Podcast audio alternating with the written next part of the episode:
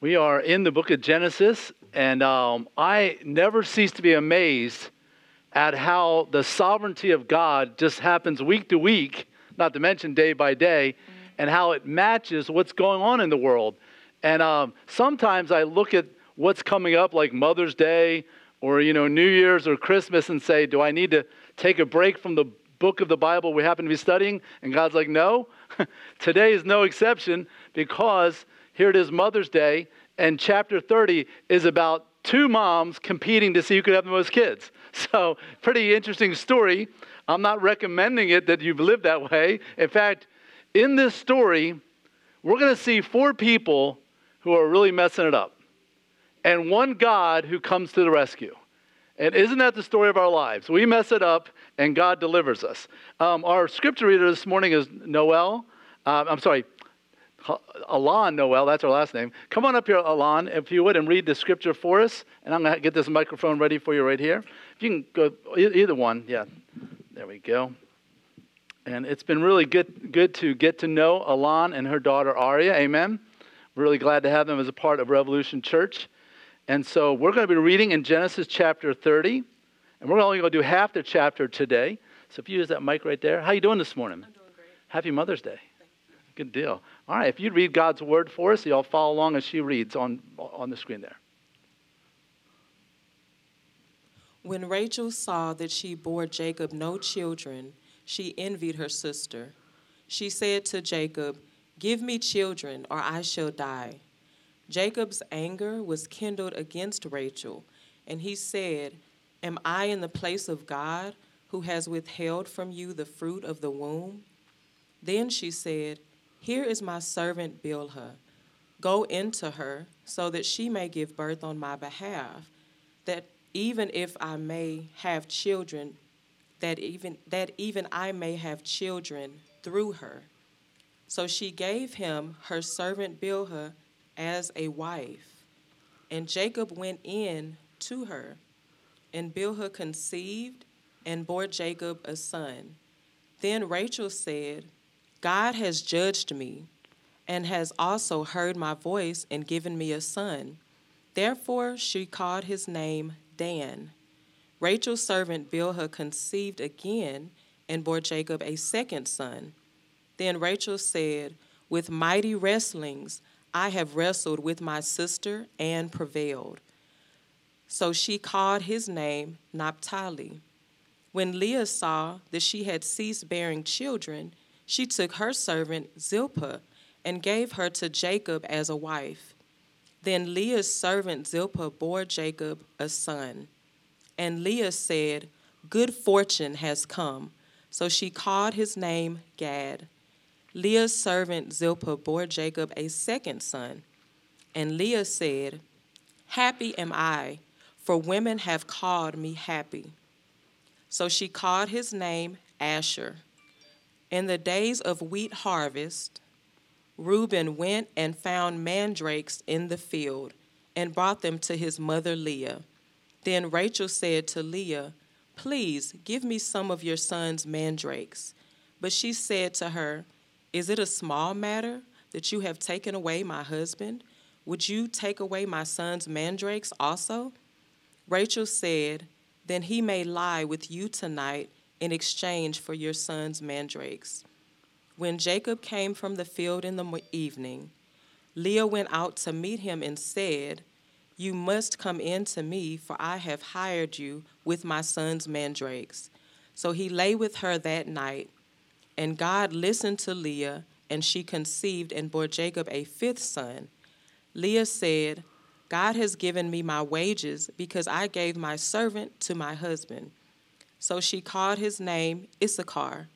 And Leah conceived again, and she bore Jacob a sixth son. Then Leah said, God has endowed me with a good endowment. Now my husband will honor me, because I have borne him six sons. So she called his name Zebulun.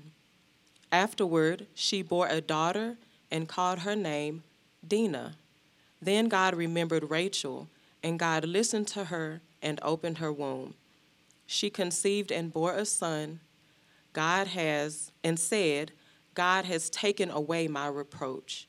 And she called his name Joseph, saying, May the Lord add to me another son. This is the word of the Lord. Thanks be to God. Amen. Thank you, Alon. Appreciate that very, very much. Give her a hand. So there was a couple of girls playing dolls one day, and they were pretending about a wedding and all that stuff, and thinking about what it would be like to be married someday. And one girl said to the other, "So, do you think you'll get married someday?" And she said, "Yes." And she said, "Well, who would be your husband?" She said, "Well, I plan to have four, six, 16 husbands." And she's like, 16 husbands? You can't do that. She says, Yes, I can. I went to a wedding the other day, and the preacher said, Four better, four worse, four richer, and four poorer. So I'm going to have 16 husbands. Now, that makes for a good joke, but it makes for a scary marriage, amen? and so here is a situation where Jacob not only has one wife, he has two because he's been tricked into it. But now each of those wives, in order to win the baby competition, are giving their maidservants to him. So you got more wives involved. We're up to four now, and it's really sketchy. It's really racy. It gets really weird. And just always keep in mind, believer, that what you read in the Bible is not being prescribed, but it's just being described. Okay? And there's a, and what's being described all throughout history is how people mess up life. And the reason that we as a church are studying the book of Genesis is to see how to get it right. And sometimes God shows us how to get it right by showing us how people did it wrong. And we see a lot of this happening today in our world how marriage is just crumbling as an institution and it's being perverted and distorted and all kinds of things. And so God is showing us here's the consequences if you mess with the model. I gave you a model one man for one woman for one lifetime, Adam and Eve, and this is the way I wanted you to be and you're messing it up. And so we're going to learn a lot about that this morning. So the way I plan to divide up the chapter here is into four parts. You'll see, first of all, Rachel's exhausting envy, and then Leah's crushing competition, the wacky wives and a wimpy husband. Sounds like a good movie, huh? And then God remembers Rachel. So let's jump in right here. Let me give you a little backstory first, okay? Jacob was a twin. Remember that? Jacob and who? Esau, right? Jacob was born second, and the birthright should have went to Esau, but Jacob tricks it out, tricks it out of him, you know, over a bowl of red stew. And, and Esau comes in from hunting. He's starving and he's going to die. He's like, Give me some your, your red stew there. And he's like, Well, tr- give me your birthright. And he's like, Well, might as well. If I don't have this red stew, I'm going to die, which was an incredible exaggeration, right? He had hanger issues for sure. And so he trades his birthright. But then later in life, in fact, 70 years later, well, 60 years later, the father is now giving out the blessing, which is different than the birthright. And once again, Jacob the trickster tricks his dad into thinking he's the brother coming in to receive the older brother's blessing, and he steals that from him too. So now Esau hates him. Mom says, Hey, your brother wants to kill you because of my idea Of course, she wasn't that honest about it. And she says, You know, why don't you go away and get a wife and just get out of here before he kills you? So Jacob flees north 450 miles to find a, a wife from their clan. And so he's up there and he's, and Laban, his father in law to be, tricks him. He wants to marry who? Rachel, the younger daughter, the beautiful daughter. Instead, you know, he, the father heavily veils Leah, sends her in, and he consummates the marriage with her, wakes up the next morning like, it's Leah. You know, it's crazy. What have, what have you done? You've tricked me. And he goes, well, you may try to get the, prefer the younger before the older where you come from, but we don't do that here. And so he gives them a little taste of his own medicine. And what's ironic about this is the dad, uh, Isaac, he's, he, before that, he's going blind, right? And when the blessing was stolen, he's like, you know, your voice sounds like Esau. I mean, your voice sounds like Jacob, but you, you feel like and you smell like Esau. And so he tricked him, and it was so ironic about this. And this is what the story kind of shows a lot of poetic parallelism.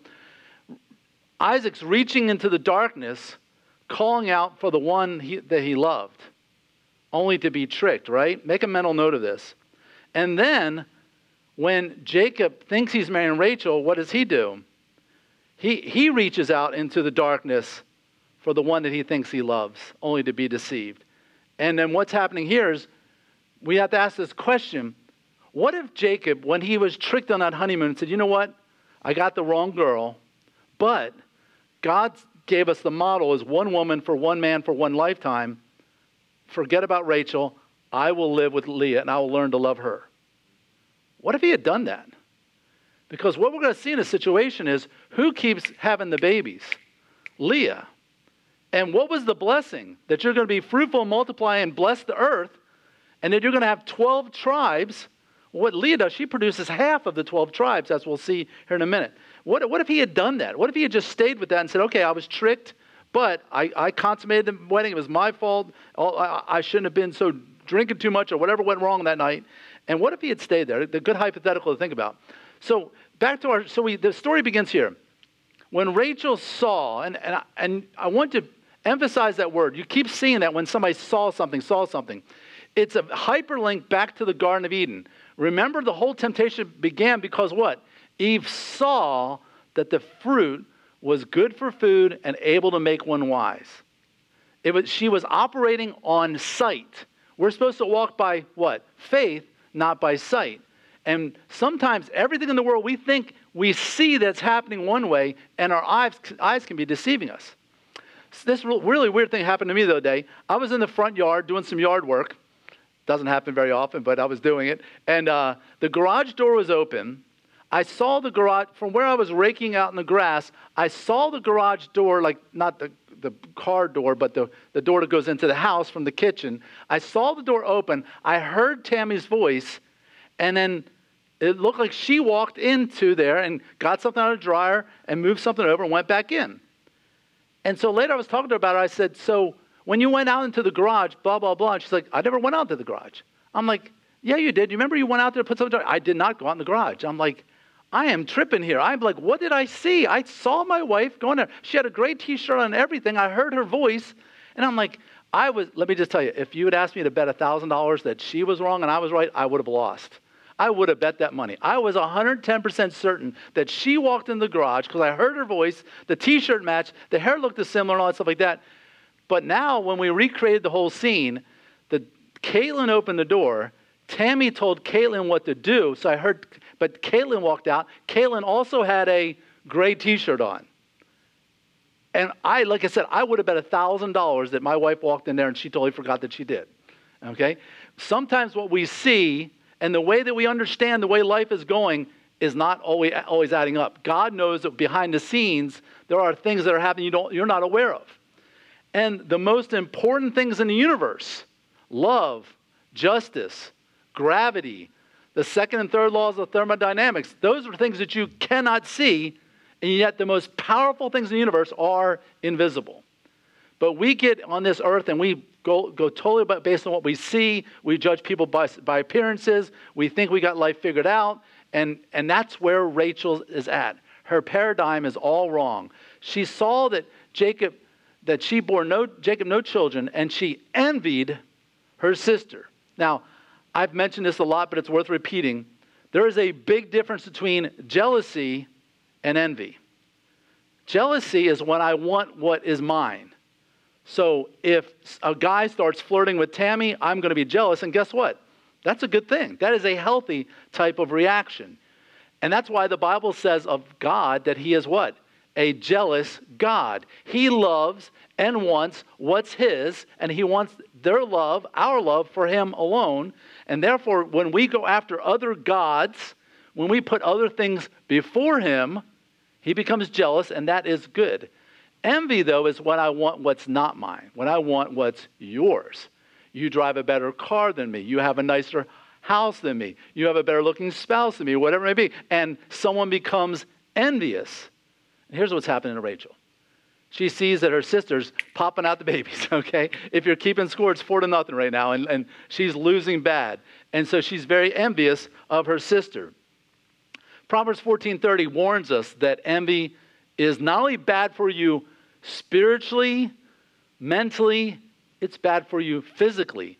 Solomon says a tranquil heart, a content heart, someone who's satisfied with what they have, gives life to your flesh, but envy makes the bones rot. Now, this is thousands of years before medical science knew that what's in the middle of your bones? Marrow. And when they treat you for cancer, guess what they go for? The marrow. They have bone marrow treatment, everything in there. So you, that the marrow inside your body from anxiety and other negative emotions like envy actually mess up your bone marrow and bring poor health to your entire body. It's, it's, it's, not, a, it's not like a psychosomatic thing. It, it, is, it is a spiritual reality that when you are not happy with what God has given you or what God hasn't given you, that you're paying a toll physically, emotionally, and spiritually. And this is where Rachel's at. In fact, Solomon says also, don't let your heart envy sinners. Two things right there. Number one, the word let says it's a choice. You can let it happen or not. It is your choice. You can't say, well, I just can't help my, the way I feel. Yes, you can. You can help the way you feel. You, you, you're the one who has to be in control of your emotions.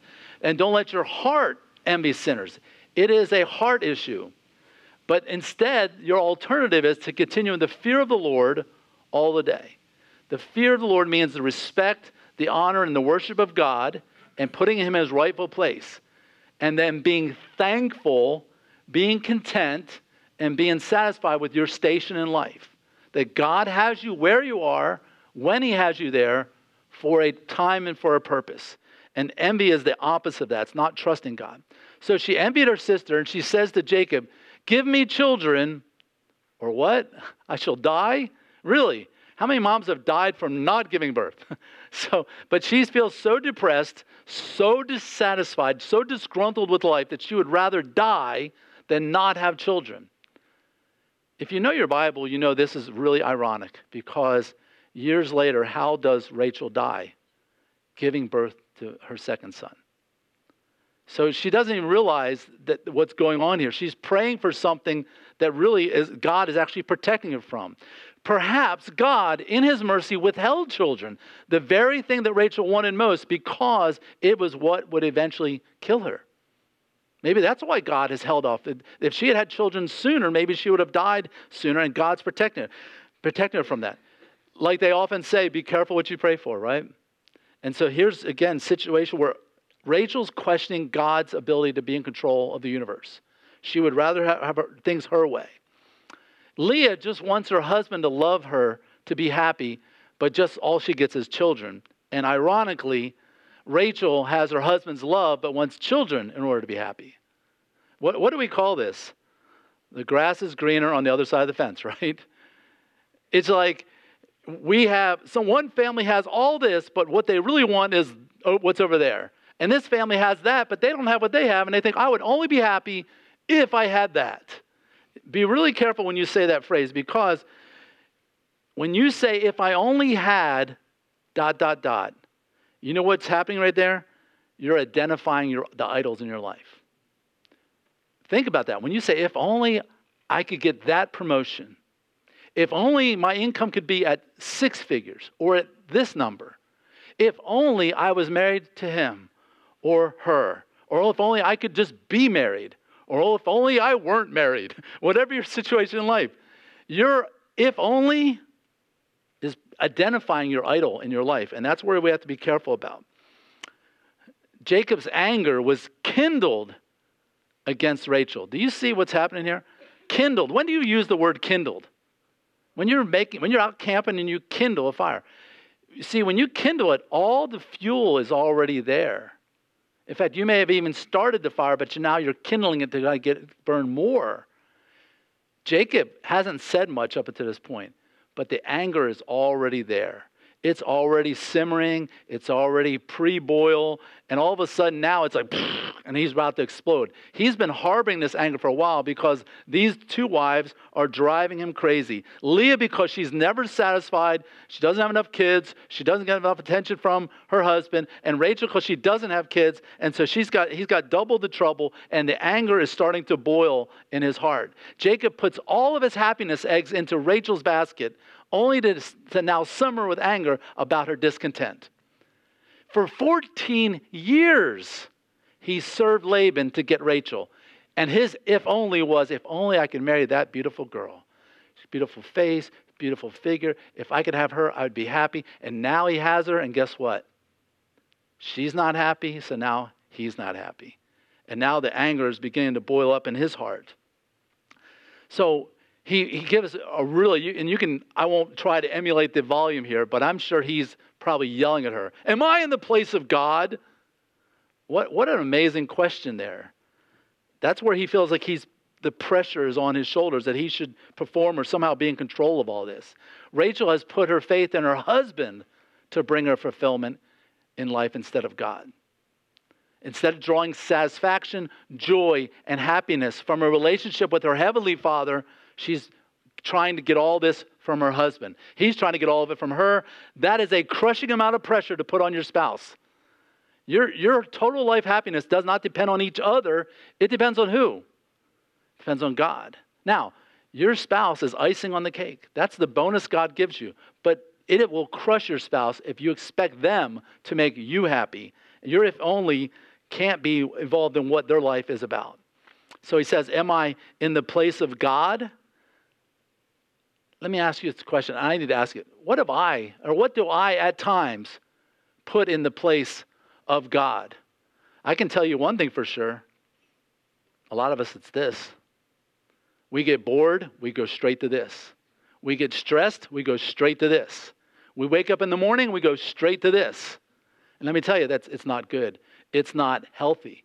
Some recent reports came out about Instagram and how girls who are hyper grammars, as they call them, are four times more suicidal than girls who don't have the app. Four times from an app. Let, let me offer you a challenge. I, in fact, I offered this years ago, and it's time to refresh this. When you get up in the morning, let me challenge you. The first thing you should open is not the fridge, not your favorite app. It should be your Bible. And if your Bible app, that's fine. If that's your favorite app, it's great. Put your phone on, uh, what do they call it, uh, airplane mode. Don't get any distractions. Open God's Word first. No, no Bible, no breakfast. Okay? That, that, that should be your challenge.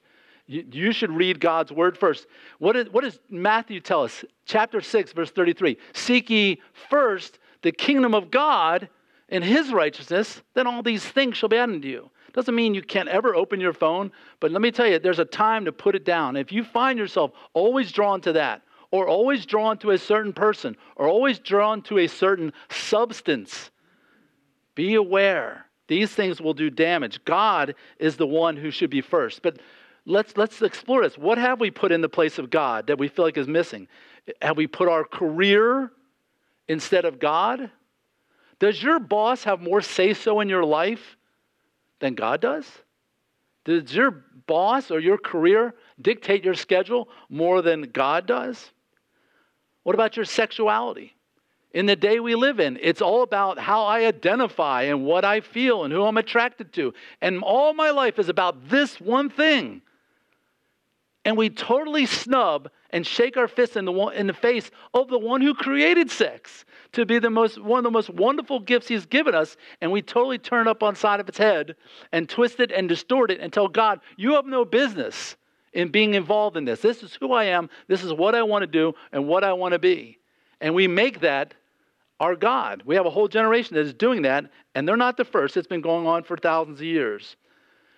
What about your good looks? Are you counting on that to draw your attention, to impress, to make you feel good when you look in the mirror? Do you draw that from more satisfaction from that than from your relationship with Jesus? What about your wealth? Do you feel stable that even though the economy is tanking, you're good because you got money? Is your security in your 401k or in your, or in your Savior? What about your spouse? Do you feel good about life because you're married to the right person? Or are you hoping that that will happen instead of feeling good about life because of what God is doing? You fill in the blank. What have you put in? Like, like Rachel put her husband in the place of God, and, and, and Jacob calls it for what it is. He says, Am I in the place of God? The answer to the question is yes. You're looking to me to do for you what only God can do. And I can't do that, and I can't handle that pressure. And then he answers to this. He says, God has withheld from you, not me. I'm not infertile. I'm having babies with these other women, with, with Leah, which shouldn't be happening. So the problem's not with me. Isn't it, isn't it funny? Isn't that what, what Sarah said to Abraham? You know, what a miracle. You know, God would, you know, old man like you. And she's like, I'm not the problem here. You know, bl- blaming someone else. And, and he says God has withheld. And, and Jacob's throwing God under the bus here. Withheld sounds like it wasn't, he didn't choose to say delayed because he knows she's going to have children. That's part of the promise. He's like, no, God's just holding back. That is the lie from the Garden of Eden.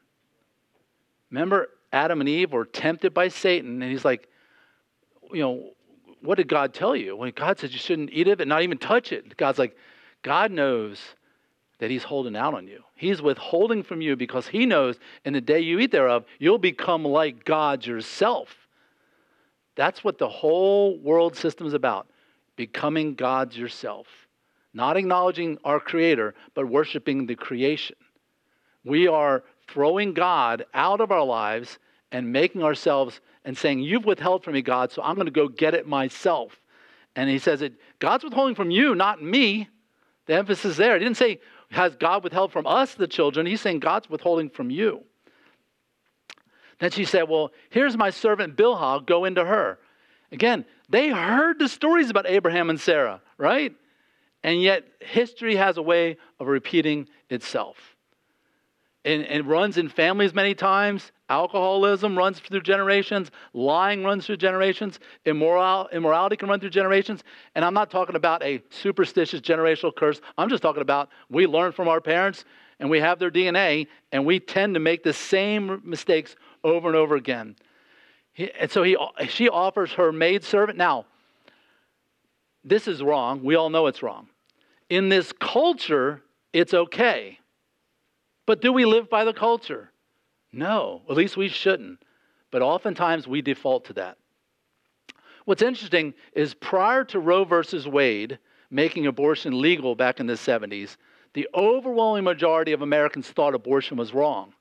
But once it was legalized, a generation later, the majority thought it was okay because the, the logic was well, if it's legal, it must be okay. There's a lot of things that are legal that are not okay. You can go to Nevada and sleep with prostitutes all day long, and it's totally legal. It's not okay. It doesn't mean all of a sudden you cross the state line and God changes his mind. We don't cave into the culture. Just because the culture says this is okay doesn't mean God has changed his mind. The Bible is the eternal word of God for generation to generation. It doesn't change. We don't, we don't have to update the Bible like some churches are teaching. It still has eternal principles that we need to abide by. And says that she says, Go into my servant so that she may give birth on my behalf, that watch this, that I may have children through her. Who does she want the child for? She didn't say that we may have children so that I. This is all about herself here. She's being selfish just like Jacob's been selfish. And then it says, so Jacob went into her, okay? And what's interesting about this language here, it doesn't describe it in a godly, romantic way. Adam and Eve and all these other godly marriages, it says Adam knew Eve, like to know someone intimately, mentally, physically, spiritually. But here it just describes it like it's a graphic act. And as we read the story, what has Jacob said so far besides, Am I in the place of God? Nothing. That's the problem here. He's not saying anything. If, if, if your wife, I mean, I, I, this is just beyond fathom here, offered you some other woman and said, Here, have kids with her, and you're like, I don't think so. uh, have you lost your mind? There's a whole list of things that Jacob could have and should have said right now but what does he say? He says nothing. Jacob is failing at being a godly leader. He's not in control. He's got his wife's playing him back and forth like a ping pong game. And he's not doing anything about it to stop it. I don't like to make a, a habit of quoting psychology today because I'm not big into psychology, but for the statistics, I find this article useful. January 8th, 2023, it was an article about why so many uh, men are, I'm sorry, my typo there, why so many men are passive. And it gives three prominent reasons. Number one, the men in this relationship, they felt criticized, dismissed, and have given up. Here, the guy says that whenever he's stepped up and initiated something to try to be a leader, he's always met with resistance or criticism. He's feeling dismissed or micromanaged and has simply just stopped trying. He's adopted fine, do it your way attitude. The second reason men tend to be passive now in this generation is the relationship seems out of balance. The guy feels he's not getting what he needs and more appreciation, more affection, more attention, and he's pulled back and checked out of the relationship. You don't give me what I need, so I won't give you what you need. This is trench warfare, a blink contest with each waiting for the other to make a move. They're, number three, they're afraid of conflict. Just thinking about initiating gets the guy anxious about possible conflict and upset or upset. They either go along with, then periodically blow up over something minor because of passive aggressive, and express their anger by forgetting or doing what the partner wants, but at their own slow pace. I think that nails it pretty good. Guys, we are called by God to be godly leaders of our home. But we're not to be domineering, we're not to be oppressive, we're supposed to be loving servants. And we have a good role model for that, Jesus Christ. Ephesians 5 says, Husbands, love your wives as Christ loved the church and gave himself up for her. Is Jesus Christ the leader of this church? Yes. Is he a strong leader? Yes. But he is a sacrificial servant leader. You see that difficult but necessary balance? of serving your wife, loving your wife, putting her needs first, but yet at the same time, being the leader of the home. That this sounds patriarchal and people can put all kinds of labels on it or re- regressive, but I'm telling you, it's God's way of doing it. And let me tell you something. I don't know of a woman who wouldn't want a loving, godly servant husband to take the lead, to be not be the dictator, but talk things through, but be one who takes a stand, especially when it comes against evil. Here, Jacob's wives are discouraged. There are all kinds of problems. They, they're, maybe they're panicking and they're, they're offering all kinds of things that are wrong.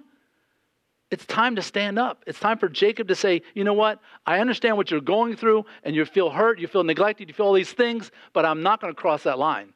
I'm not going to do that. So she gave him her servant Bilhah as a wife, and Jacob went into her. Again, physically and metaphorically. And Bilhah conceived and bore Jacob a son. Notice what did Rachel ask for? That you would bear me a son, but the Bible bears the text out. God doesn't even recognize it as her son. Maybe that culture is okay for someone else to give birth as a surrogate, and then you take it.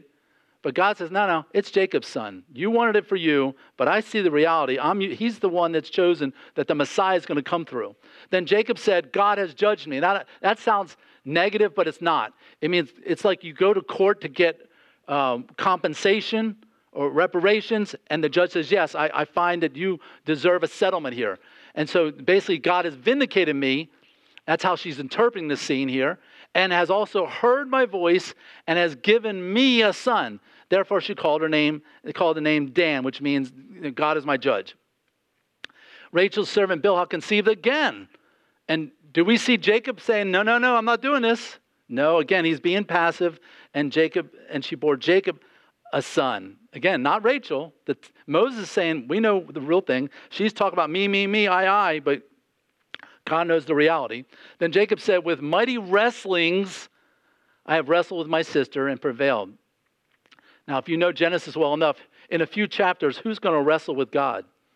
Jacob, right? Okay. So it's setting the stage about here we've got a husband and wife wrestling with each other, and people are sisters wrestling with each other, father in law, son in law wrestling with each other, fighting over things. But ultimately, Jacob's going to be shown in a few chapters. Spoiler alert here your wrestling is really not about with these people, it's with me that you're wrestling with um, Ephesians 6:12 talks about how our wrestling is spiritual. It's not physical. For we do not wrestle against flesh and blood, in other words, against people, but against rulers.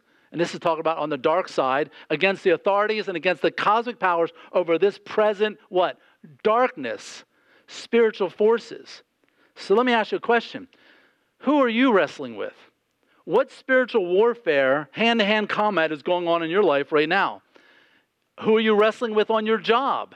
You think your boss is your problem, it's a spiritual problem. You think your coworkers are your problem, it's a spiritual problem. You think the people who won't do their job below you are the problem. Let me tell you, it's a spiritual problem. I'm not discounting what they're doing, wrong or right. I'm just saying, I want to ask you this question Have you prayed about it? Have you asked God to make things better, to give you wisdom as to what to say or what not to say? Who are you wrestling with in your marriage? You think it's, oh, if he would just do his part. Have you prayed about it? Is there a spiritual problem going there between you that's causing it's not just them and their stubbornness? It, maybe, maybe if you would pray for, if we men, if we would pray for our wives more, we would have less problems in the area. You see, we have an, an opposition. We have an enemy who wants your ma- marriage to fail, who wants your children to fall apart, who wants you to argue and bicker. And we think we're just wrestling against flesh and blood, and the reality is there is a spiritual component involved. Who are you wrestling with for your children? You think it's just because they're disobedient. Have you considered that there are evil forces in your home trying to encourage them to be disobedient? Have you prayed against that? Have you introduced the Word of God into your home so you can dispel that kind of darkness? Who are you wrestling with in your school? You think in your class, oh, so it's just if those bullies would leave me alone.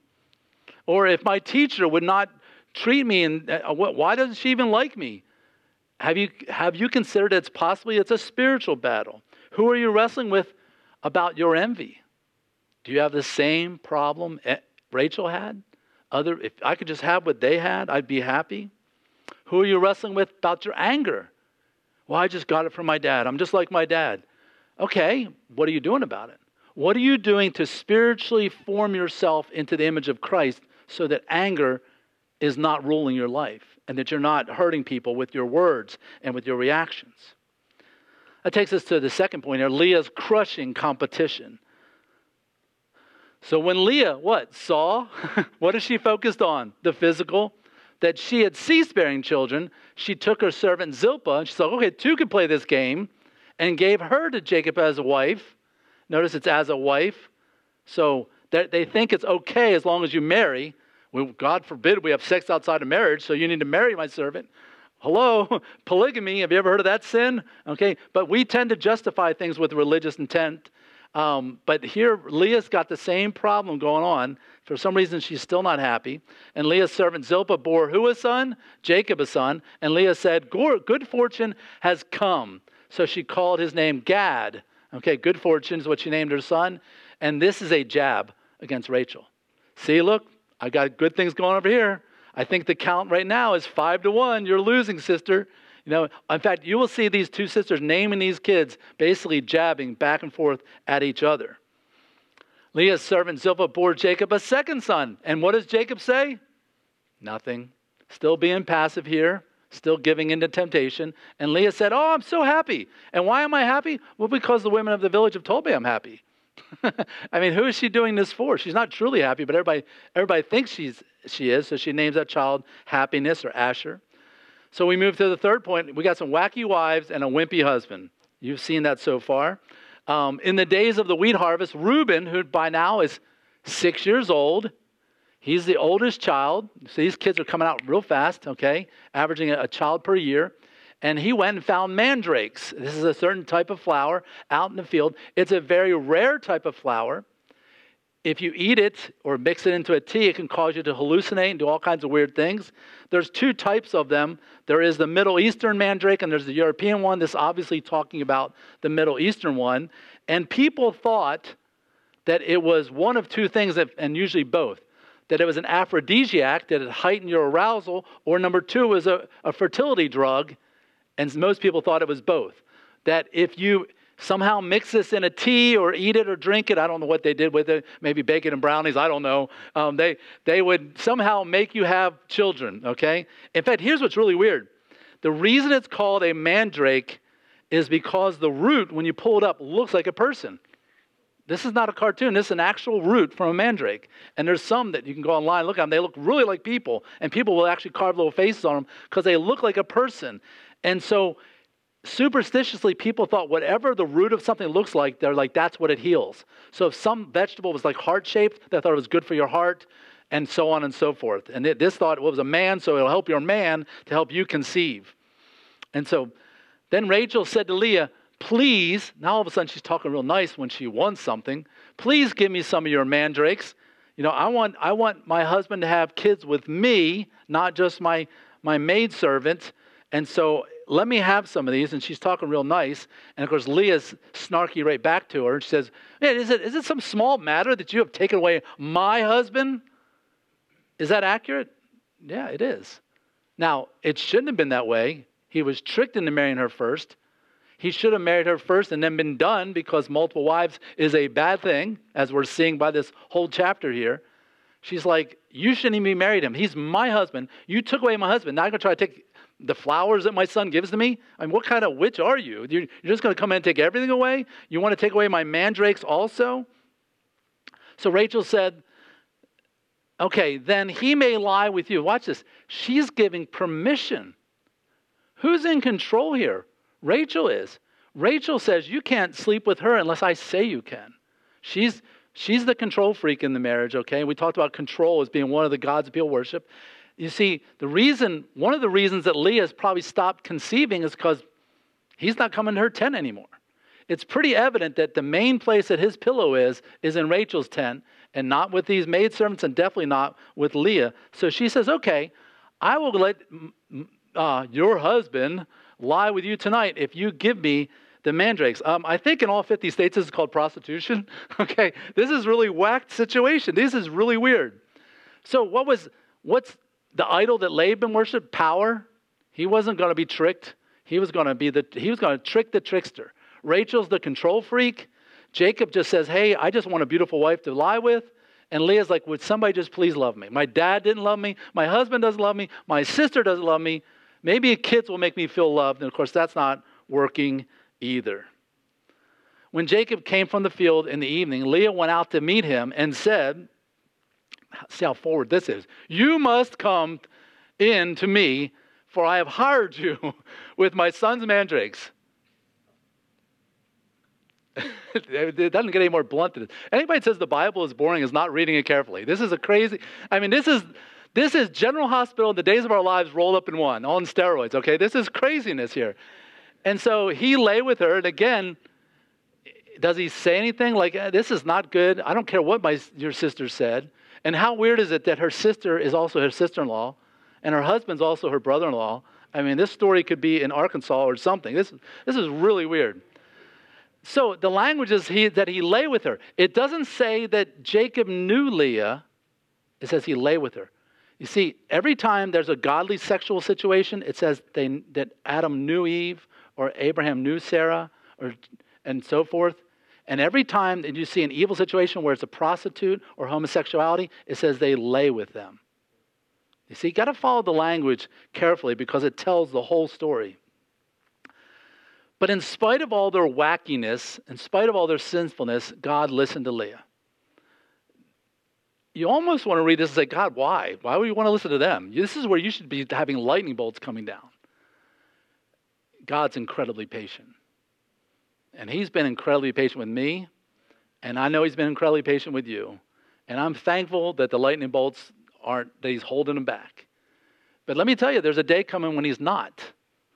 There's a tribulation coming, the Bible comes out, that we're all, all the wrath, all the anger, all the judgment that God has justly felt towards human beings in the rebellion is going to be like the floodgates will be open. And what's so sad is the book of Revelation tells us when all that judgment being poured out, people will say, I'd rather the rocks fall on me than repent. And we think, oh, people just don't love Jesus because they don't know. No, they know. And before you were saved, you knew. We have a rebellious heart. All of us do. And it, there before the grace of God go, go us, right? And so here, even though Leah is manipulating, engaging in male prostitution, if you will, and doing all these crazy things towards her sister, towards her husband, God's like, I know what you really want, Leah. And so I, I hear you. I hear you. And so he allowed her to conceive, and she bore Jacob a fifth son. So Leah said, God has given me my wages because I have gave my servant to my husband. So she called his name Issachar. And again, the names correlate with what's happening. And Leah conceived again and bore Jacob a sixth son. And Leah said, God has endowed me with a good endowment. Now my husband will honor me, she thinks. Isn't that what she said with the first three kids? Because I have borne him six sons. So she called his name Zebulon. And once again, it's a jab. Like, my husband will honor me, not you, Rachel. You know, you've been the favorite, but now all of a sudden I'm the favorite because I'm the one that's pumping out the kids here. So Leah has now become the mother of six boys, which is interesting because that's three times as many as Rachel and Zilpah and Bilhah. They each have two, two, and two. She's got six. And of course, we know that three is the number of God. And I don't want to read too much into the numbers there, but I think that's what God is trying to say that maybe if he had just married her and not engaged in polygamy, all 12 tribes could have came through her. Just sanctified speculation, if you would. And afterwards, she bore a daughter and called her name Dinah. Now, this doesn't mean she didn't have other daughters. It just means this daughter is really important. This is a preview of things to come because later, Dinah is going to become a victim of all this polygamy that's going on. Just a little footnote there. Now, let me give you a little Bible geography if I can. And again, this may seem dry and boring, but it, it, it's important to know these things. If you were to look at a map now of the 12 tribes of Israel, as will, will eventually come about in the Old Testament when they, when they spread into the promised land, God gives each of them, of, of the 12 sons, except for one, and we'll talk about that in a second, uh, a section. Okay? So Leah's kids go to where these triangles are. Okay? Judah, Judah Simeon, Reuben, uh, Moab. I'm sorry, Moab's the pagan one, sorry. And then uh, we've got Zebulon and Issachar. And so we see how they spread out there.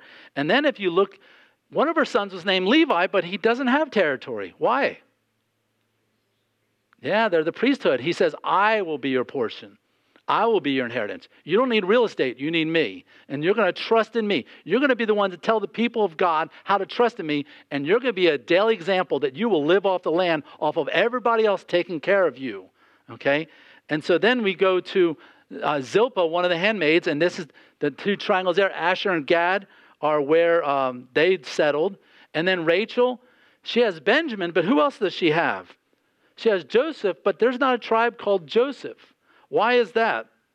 Because God gave a special blessing to Joseph and gave it to his two grandsons, okay, Manasseh and Ephraim. And Manasseh, we know that that tribe split and they went east and west on that, but that's just a little history for you there.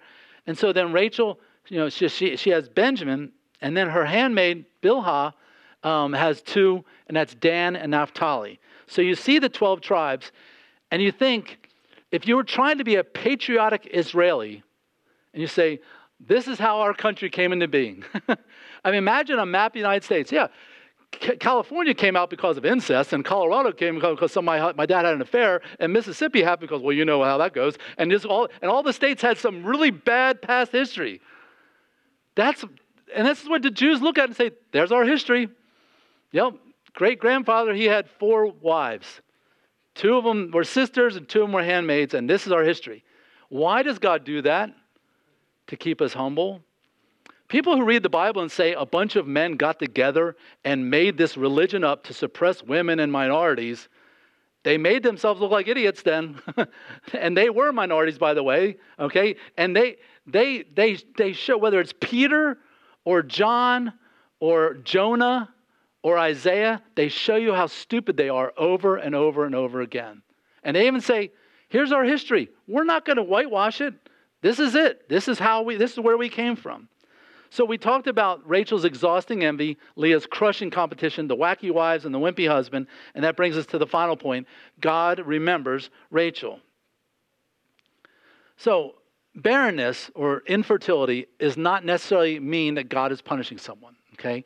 I know that there are women in our church who are infertile or unable to have biological children of their own. It does not mean God is punishing you. People can read into this text and try to twist it to say that.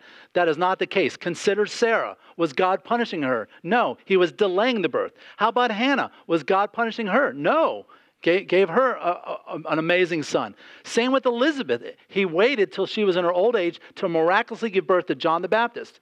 So God can delay fertility for good reasons. It's not always punishment. Sometimes it is, because in that culture, that's what they lived for. God's like, hey, if you're not going to live for me, I'm not going to give you what you want if you're not giving me the worship that I want. Um, so then God remembered. It doesn't mean that God's like, oh, oh, that's right, Rachel, I totally forgot about her. It's not talking about some divine amnesia here. It means that God purposely waited till this time. Now I'm going to speak to her. Now I'm going to intervene in her life. And God listened and He opened her womb because He was the one that was keeping it closed. And she conceived and bore a son. And um, she says, God has taken away my reproach. Because in that culture, to not have children was, was a reproach. It was a bad stigma, and people, and women especially, looked down upon you. And so she called his name Joseph. And here, once again, she got what she wanted, but what did she name the child? God, give me another son. It's not, God, I'm thankful for Joseph. Finally, I have a son. It's like, no, I'm ready for another one. I'm already not happy with the one I have. I'm ready to trade this one in and get another one. Again, the discontent of the human heart is eternal, except for the grace of God. We just, we, we enjoy something for a little while, and then it gets old. We, every parent has seen the two year old open the present, play with it for 30 seconds, and then play with what? The box. It's just the way we are. Having children is one of God's most beautiful and, and amazing gifts to women. Amen? This, this, is, this cannot be underestimated in the Bible. For a mom to conceive in love and then give birth to a, a beautiful child is one of the most amazing miracles of life. In fact, as men, I think this is where we have to just stand back in awe of like, man, if it wasn't for the pain, I'd like to do that, you know? But God has reserved this just for women as something amazing and beautiful. But it can't be the only thing in a woman's life. And uh, you, I, I knew of a lady who married very young, didn't really have a career, and had a lot of kids. I mean, a lot of kids, old school, you know. And she put, poured herself totally into motherhood, which is great. But when all the kids were grown and gone, life became extremely empty. And so she continued to mother a couple of the boys who were still single, and even into the 30s and 40s, was very much a controlling mom to them because she could not give up the role of mother because that's all she was. And again, I'm not trying to undermine or undervalue raising children. It's, in fact, our culture has the opposite problem. But in this story, Rachel and Leah it became a false God. Their whole life, their whole self image was if I don't have kids, I'm worthless. If I don't have kids, I'm worthless. And they, that's the way they were. And again, our culture, I don't think that's a very rare problem in, in today's society. In fact, today, it's the polar opposite. Birthing and raising children is incredibly undervalued in today's culture. In today's culture, we would rather kill them than let them live. That's not, that's not hyperbole. People are no longer just, uh, like Bill Clinton used to say, abortion should be safe, legal, and rare. They don't say anything about rarity today. They want it to be no matter what, right up to nine months.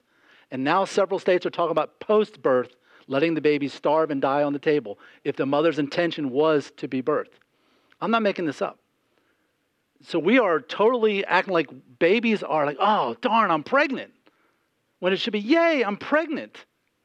You see, if you're happily married, you think children are a beautiful consequence of having intercourse. But today it's like, let's have intercourse and hope we don't get pregnant, as if children are a curse. It's really, we've turned the world upside down. Today's culture sacrifices babies on the altars of sexual freedom, career, and education. Today's culture frowns upon the stay at home moms and really frowns upon motherhood in general. They say things like, oh, you're just a mom? Just a mom? that, that should never come out of our lips.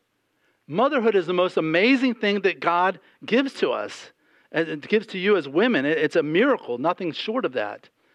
Our culture looks at this and says, when women behave in a masculine way, look at that, that's awesome. Let's pay money to watch that. But if a man behaves in a masculine way, he's toxic. It doesn't make any sense. When when a man acts feminine, well, acts feminine, we say he's a hero. When a woman acts feminine, we say she's helpless and she's being suppressed by men. Do you see how all this is just turned totally backwards? It's like two plus two is Z. It doesn't make any sense whatsoever. We need to glorify the way God has made us. Masculinity, I realize there is such a thing as toxic masculinity, but today they're calling all masculinity toxic. And God has made us strong for a reason, men. Amen?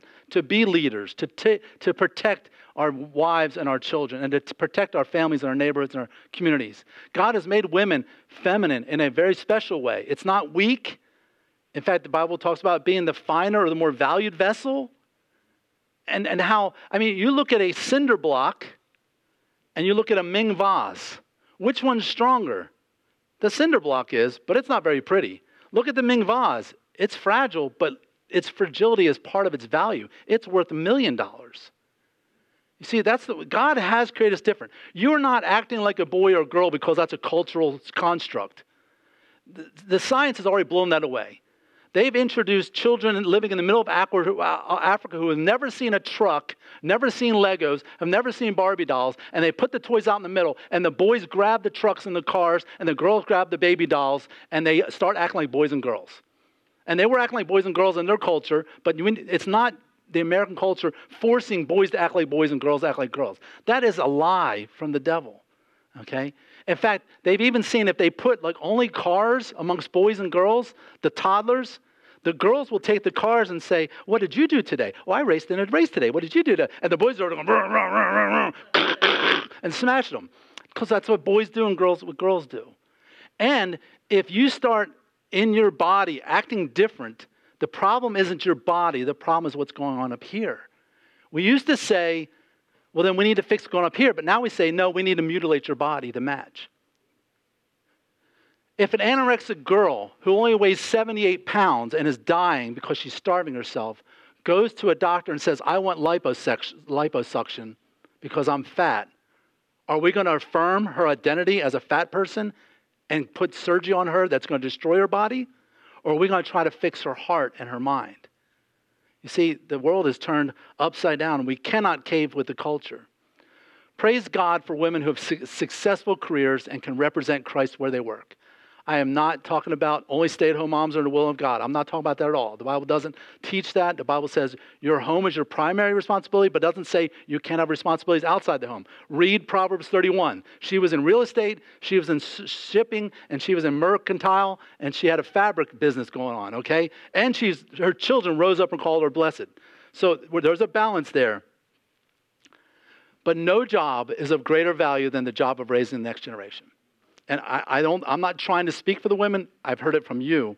We can take many examples, and don't get mad if I don't have your picture up here because I only picked a few. Aurelia Medina has a degree in education. She's a great school teacher, but she will tell you these four children mean more than any kid in her class and any amount of degrees or recognition she gets at work. She will tell you they come first. Uh, Linda Dement is an occupational therapist, occupational therapist, not physical therapist. Okay? She's very good at what she does, but she will tell you that Eliana means more than any raise, promotion, or career or paycheck. Um, Chenda is Dr. Chenda. She's got degrees. She teaches the teachers. She's well advanced in the Pearland School District. But she will tell you that Gabriella means more than any amount of recognition or diplomas or degrees or sheepskins. In fact, by the way, Gabriella just got Rookie Teacher of the Year in Alvin ISD. Okay? And that's because Gabriella was the priority over other things in her life. Tammy has a degree in, in, elementary education and a special certification in early childhood development. She was a public school teacher for 14 years, private school teacher for four years. And then, but when we got custody of Isaiah and Caitlin, she dropped all that and began to be a stay at home mom. And we choose to live with a whole lot less because she wanted to raise these two abandoned children in our home. And that means more than any Teacher of the Year award you could give her. And I could go on and on and on with the women of Revolution Church, so forgive me if I didn't mention you. But we've got to make children, dads and mom, we've got to make children the priority. Do you realize the birth rate all around the world is going down? Japan is going to have an economic crisis in the next decade because they don't have enough young people to support the number of people retiring. It's happening in Russia and now China. China's whole policy of one child per family has totally backfired. And they're like, no, please, make babies, make babies, make babies, because our economy is tanking now. Because God says be fruitful and multiply, but man in socialism and Marxism says, no, don't have kids. Or, okay, have one. Do you see how Genesis really matters? Proverbs 31 says, talking about this mother in this great chapter, she opens her mouth with wisdom and the teaching of kindness is on her tongue. She looks well to the ways of her household and does not eat the bread of idleness. Her children rise up and call her blessed. Her husband also, and he praises her. That's what Mother's Day is about the children blessing their mom and their husbands praising them. Many women have done excellently, but you surpass them all. Charm is deceitful and beauty is vain. And would you all read the rest of this verse with me? But a woman who fears the Lord is to be praised. Do we believe God's word or do we believe the culture? You see, this whole story, this whole problem started with Isaac calling out into the darkness, thinking he's blessing the one son that he loves and favors, but he was deceived. And then that son reaches out into the darkness for the spouse he thinks he's married, the one he loved, but he's deceived. But what this points to is Jesus. He called out into the darkness for the heavenly Father he loved, and he was rejected. Listen to how Matthew describes it. Now, from the sixth hour on, that's noon by our time, in the middle of the day, there was darkness all over the land, and Jesus cried out, My God, my God, why have you forsaken me?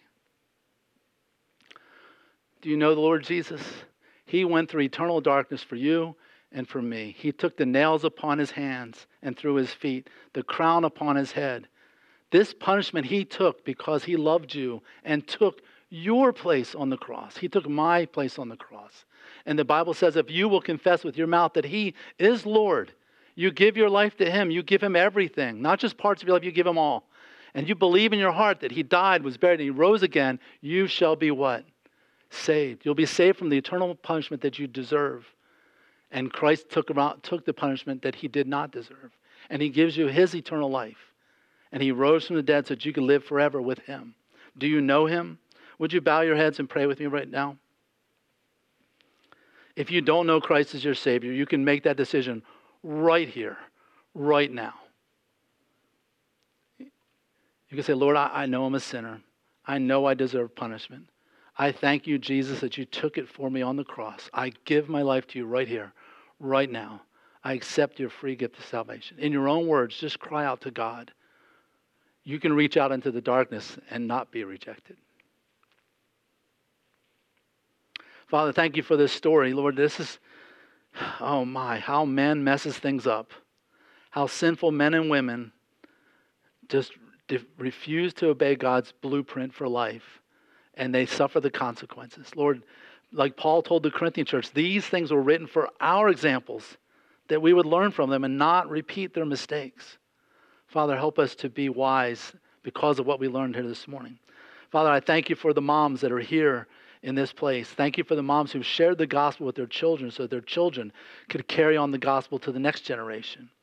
Father, help us to be faithful in doing that and not to give into the culture, but to, to follow Genesis and to follow God's blueprint for life and for meaningful lives of happiness. And we ask all this in Jesus' name. And all God's people said, Amen. Amen. If you've trusted Christ man, I'd love to hear from you about that. I'd like to talk to you about your next steps as a new believer. Maybe you say, Gary, I don't think I'm ready yet. I want to, I still have some questions. Let's have a conversation. You can text me or call me anytime. All right, let's have some a question and answer session. Um, Ms. Would you help me with this? Okay.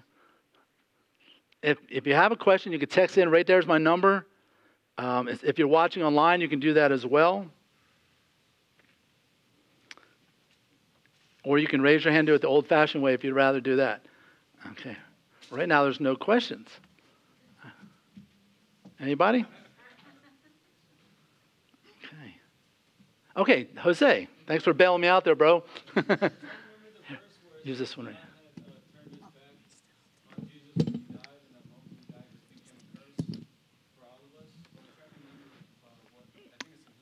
Um, there may be one there too, but in Galatians, if you're talking about the curses, cursed is everyone who hangs on a tree.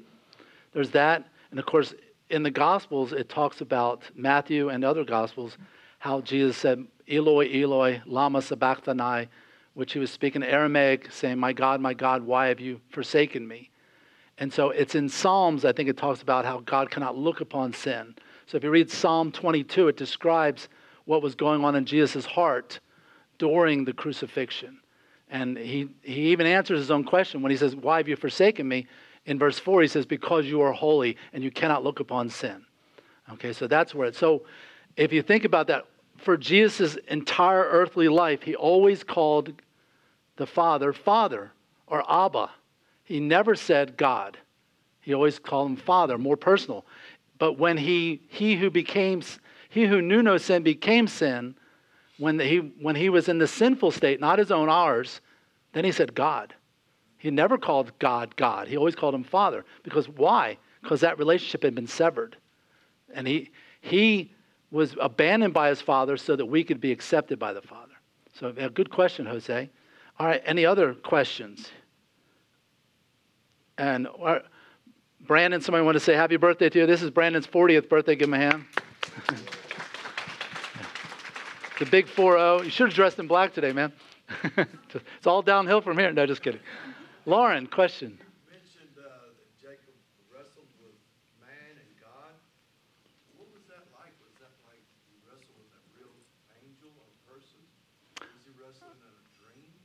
No, it was an actual wrestling match, and I'm going to get that in just, just in a couple of weeks. So uh, I'll, I'll give you the short answer.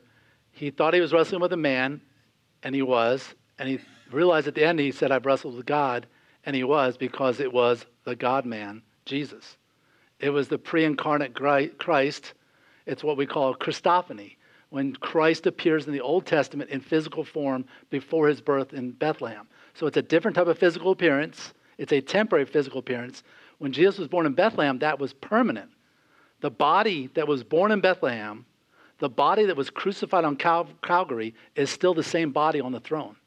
That's why he said, Behold my scars. See the, the scars on my side. Because he it's not a Christophany anymore. It's not a temporary appearance, the angel of the Lord. So you're doing a good job so far, Chenda. All right. Any, any other questions?